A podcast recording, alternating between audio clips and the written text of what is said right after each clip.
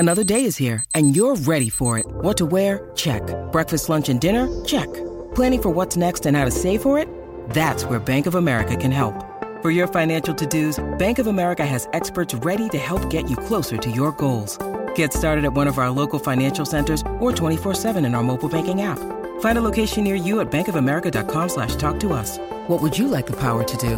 Mobile banking requires downloading the app and is only available for select devices. Message and data rates may apply. Bank of America N A, member F D I C. Delicious meets nutritious in the snack that packs a real protein punch, Wonderful Pistachios. Each one-ounce serving of Wonderful Pistachios has six grams of protein, giving you over ten percent of your daily value and making Wonderful Pistachios one of the highest protein nuts. But perhaps more than that, I love all of the flavors they have. Their sea salt and vinegar ones are my favorite when I'm craving that flavor but want to keep it healthy. But that's just the tip of the iceberg.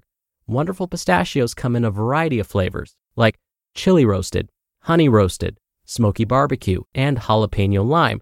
Perfect for enjoying with family and friends or taking them with you on the go. Whether you're a pistachio purist who loves cracking open every nut or you prefer the convenience of no-shells pistachios, Wonderful Pistachios has got you covered. Grab Wonderful Pistachios and elevate your snacking game today. So fill up with a healthy snack when hunger strikes. Visit wonderful pistachios dot com to learn more. That's wonderful pistachios dot com. This is Optimal Health Daily, episode eighteen thirty, Sleep and Weight Loss, Part two, by Mary Grace Taylor with diet spotlight dot com. And I'm Doctor Neil, your very own personal narrator.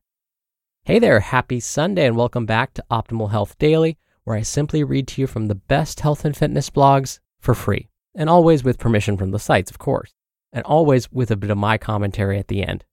Now, today's post is part two from yesterday, so if you're new here or skipping around, I recommend listening to yesterday's episode first. That was episode eighteen twenty-nine.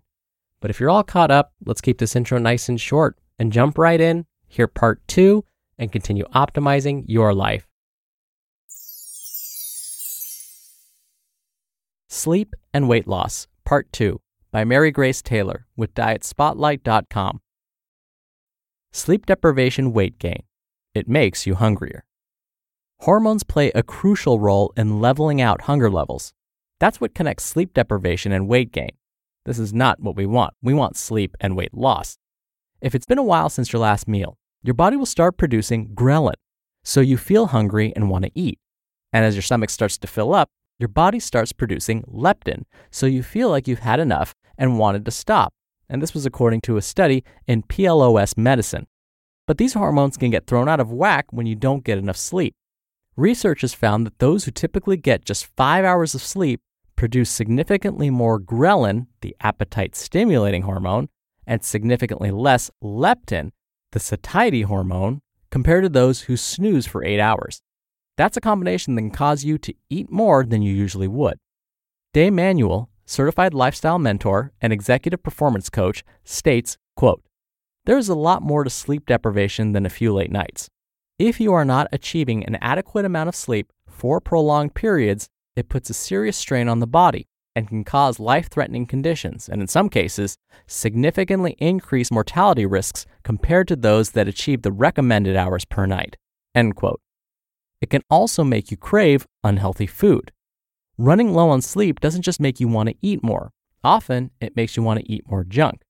In one study published in the journal Sleep, subjects reported feeling hungrier and had a stronger desire to eat when they were short on sleep, and they were significantly less able to control the impulse to scarf down low-nutrition snack foods like cookies and chips. Researchers suspect that's because sleep deprivation boosts chemical signals in the brain that make food pleasurable and rewarding. So when you're tired, your favorite snacks seem to taste even more delicious than usual, and you're more likely to gobble them up even if you aren't hungry. Three. How much sleep do you need for weight loss?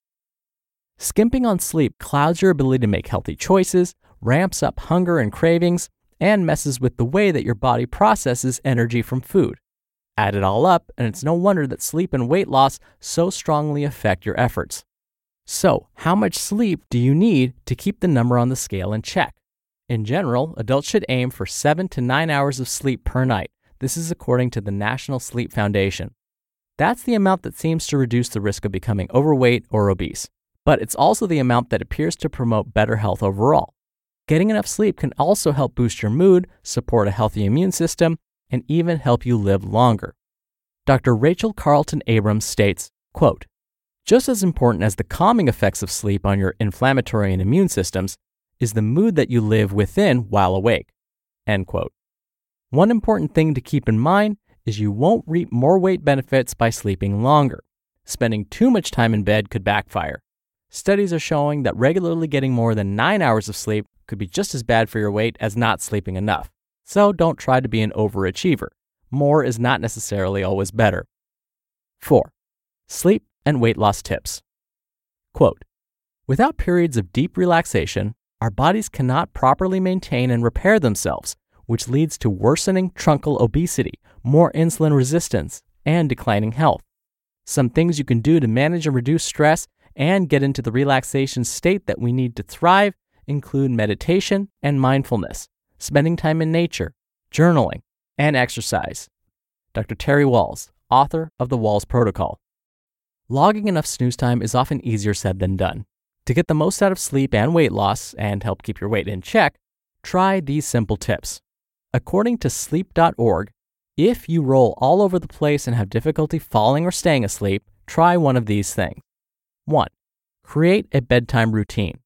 Do something calm and quiet to help you relax, like reading, listening to music, or taking a hot bath. Over time, you'll start to associate this routine with sleep. Two, only use your bed for sleeping and try not to do other activities in bed, like watch T V or answer emails.